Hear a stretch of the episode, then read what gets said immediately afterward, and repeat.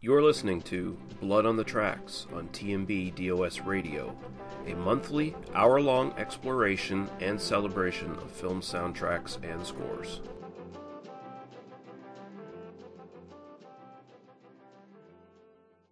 Welcome back to Blood on the Tracks, episode 19. I'm your host Lee Russell, and yet again, this is a exploration and celebration of movie soundtracks and scores. And we are at the second half of our little two-part series on 1980s sword and sorcery films. The genre sort of peaks uh, at the first bit of this half of the decade and quickly declines, I'd say. You get this entire legion of Conan copycats. You get little variations on the theme. Basically, exploitation films and fantasy films, all sort of stemming from interest in this sort of stuff. You see a lot of Italian cheapy rip-off films, as the Italians were still in kind of full force here, latching on to any sort of trend in Hollywood box office success. So you were seeing a lot of those. Those, unfortunately, are a lot harder to source, so I didn't get as much of that sort of stuff as I would have liked on this list. So, one trend that we do see that sort of peaks around this time. Well, actually doesn't peak around this time. A lot of this sort of film sort of plugs up the second half of the decade, and it's the sexploitation version of these sword and sorcery films where you have a lot of really hot chicks getting naked and doing barbarian stuff. Like every once in a while they'll have a sword fight or something, but mostly it's about them taking baths in rivers or being captured and having their clothes ripped off by uh, would be torturers, things like that. One good example is Barbarian Queen from 1985, and we're going to look at the theme for that from someone called Chris Young. And then we're going to look at something that's the polar opposite, where there was a lot of animated films also that sort of came out in this decade. We're going to look at a underrated, I think, Disney gem in The Black Cauldron, which is the best uh, animated wise that I've seen, next to a couple other examples, but you know, maybe Fire and Ice is a little bit better. But this is pretty good, pretty solid stuff, and it's got a great score by Elmer Bernstein. Very moody, very atmospheric, and very well done. So we're going to look at Prologue, Hen Wen's Seeing, and The Army of the Dead from The Black Cauldron, and then we'll come back for our next block of songs.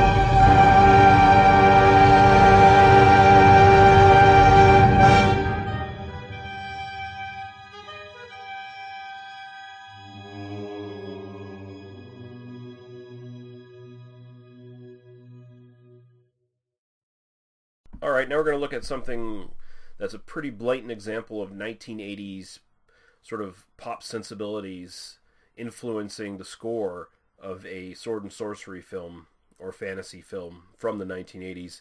We're going to be looking at Ladyhawke. This also from 1985. This was done by Andrew Powell, and I believe Alan Parsons was the producer on this. He was in the production booth uh, doing the engineering and all that stuff. So you can sort of see that influence come out here. There's a bit of a mix of traditionally what you'd kind of expect from this genre, and then it's got this sort of underlying 80s pop thing going on. In some tracks on it, it's even just got straight out 80s pop music going on.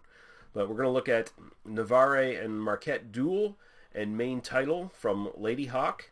Then we're going to move on to the master himself, Morricone. We're going to look at the female Conan ripoff film from 1985, starring Brigitte Nielsen and Arnold Schwarzenegger, playing not Conan. Don't call him Conan because it's totally not Conan. Yes, it's Red Sonja. And we're going to look at main title, Temple Raid, and main credits from that one. And then we'll be back.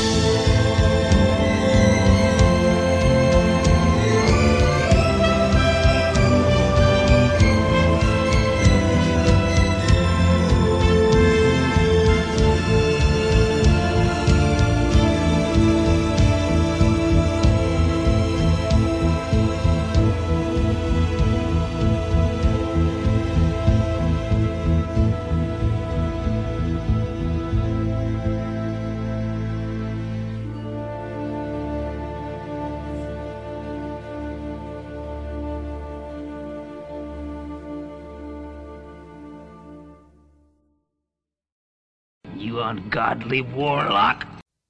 You go through your week with the same old routine. What you really want is some blood and thunder in your life. Well, friend, you found it. The Cromcast is an adventurous journey through the history of two fisted pulp stories With your hosts, John, Josh, and Luke, we have action. horror. an adventure, all through the lens of pulp luminary Robert E. Howard. Don't just stay in your ordinary life. Find your pulp life at thecromcast.blogspot.com. The Cromcast, The Cromcast. The Cromcast! a podcast for the barbarian at heart.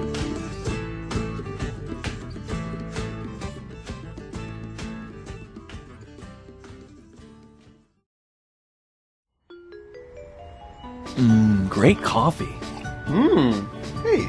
Hmm? Chad, who's that strange, somber man on the cover of that book you're reading? Oh, that's H.P. Lovecraft. Oh, I've heard of him, but I never really got into his stuff. It's kind of strange and hard to read. No, I used to think that too. But that all changed when I started listening to the H.P. Lovecraft Literary Podcast. What's that? The H.P. Lovecraft Literary Podcast is a weekly podcast. Tell me more. These two really smart and hilarious guys give a synopsis of the story, then they talk about its background, the critical views, and what it says about the author. Well, where can I listen? Let me tell you, Chris, you can go to hppodcraft.com or heck, just subscribe through iTunes. It's that easy. Oh, Chad, I'm so excited. Now I can listen to this podcast and pretend to all my snooty friends that I actually read and understand H.P. Lovecraft. Hey, that's what I do. oh dear.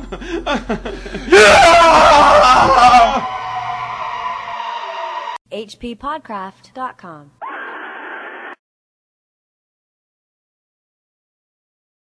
There is only one thing a listener of podcasts about film desires more podcasts. So now that we have that irrefutable truth established, why not give They must be destroyed on sight. Hey, listen, we do it all. Don't believe us? Here's a series of terms that somewhat describes what we cover exploitation, I never try anything. I just do it. drive in, David Carradine and Claudia Jennings are super warriors. I'm my only master. cult, John Wayne was a fig. The hell he was! He was to you boys. sci fi, I'm sorry, Dave. I'm afraid I can't do that. drama, Now get the fuck out of here, pervert! Didn't I warn you? Th- that's that. horror, Here's Johnny. sex comedies, Jeannie, what makes your father such a sex fiend? film noir, People lose teeth talking like that. and silent movies. So far, no musicals, however. No, none of those. So check out They must be destroyed on sight. a semi regular podcast hosted by Lee Russell, Daniel Harper, and Paul Ramali.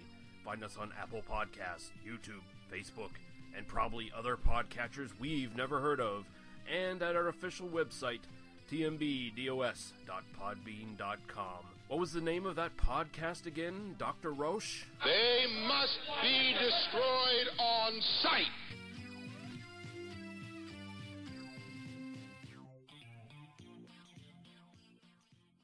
You ungodly warlock. Okay, we're back for the second half of the show, and now we've got a title that is a very standout example of the sort of sword and sorcery fantasy genre in the 1980s, and it's definitely one that sort of just stands out from its production design. How the big bad guy in this looks is pretty iconic, I'd say. It's got a unicorn. Everyone knows unicorns are kick ass. It's Legend from 1985, and Tangerine Dream did the score on this one, so it's quite excellent. We're going to be looking at Darkness and Goblins from that movie. Then we're going to look at a cross genre thing. It's both sort of science fiction and sword and sorcery in a way. Well, at least it would become science fiction in part two, but it, it's a different sort of sort of take on the sword and sorcery thing because it sort of brings it into the modern day. That would be Highlander from 1986, and we're going to be looking at training montage and Princes of the Universe from Motherfucking Queen. And there you go. We'll be back after that. If we can follow that shit up. I don't think we can, actually.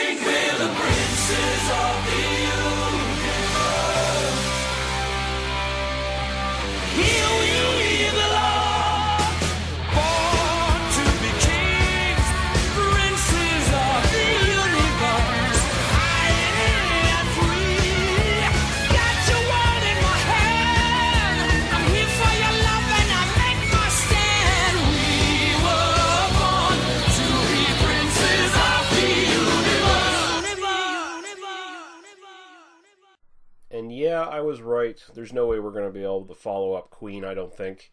Uh, another good example, by the way, of modern music, pop sensibilities sneaking into the soundtracks and scores of these sort of sword and sorcery type films that you wouldn't expect th- this sort of soundtrack to be in. So we're going to follow up and finish off the show here with a really schlocky one. This is from a duo called the Barbarian Brothers, who did a couple movies right around this time. They were a thing, I guess. Um, two muscled up guys who couldn't act worth a shit. So naturally, they did a sword and sorcery film, and uh, it's pretty bad. Um, it's a, an Italian American co production, I believe, and it's everything you'd kind of expect from a late period Italian anything production, pretty much. Yeah, it's not good. The soundtrack is at least kind of interesting. Uh, it's from Pino Donaggio, of all people. You know, yeah, that Pino Donaggio who did The Howling and uh, Don't Look Now. He also did The Barbarians. Then we're going to move on to a nice big turd of a uh, film. Uh, had all the ambition in the world, but didn't have the right studio to back it, basically, and that's Masters of the Universe, the He Man adaptation from Canon Films. And we're going to look at a song from that soundtrack. It's called It's Them slash Centurion Attack. And uh, that was done by Bill Conti. And then we're going to finish off with something good. Maybe the last good film of this genre in the 1980s. This is from 1988, and there was nothing in 1989 that was any good. Uh, so it's Willow. Willow's theme from Willow by James Horner. Willow is probably the last uh, great 1980s sword and sorcery fantasy film, and I think it still holds up today. I, I like it a lot. Uh, so we're going to end off there. And this is ending off the new year, by the way, as well. So happy new year to all you guys. Thanks for listening to this little shitty show I do on the side here.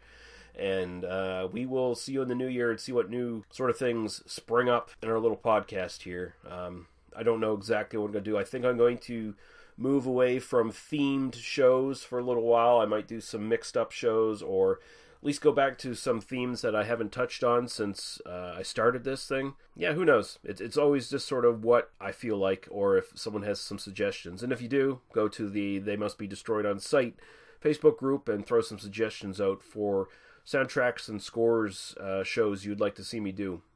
I'm going to try to get back into maybe giving some more detail on the films and the composers and stuff as well. I've been sort of moving away from that for the sake of brevity, but I think maybe I want to get back into getting a little deeper on some of these people and uh, some of these films, and maybe you know maybe if if that means cutting the show down to only you know like a handful of tracks on a show and a lot more talking, I might do that once in a while.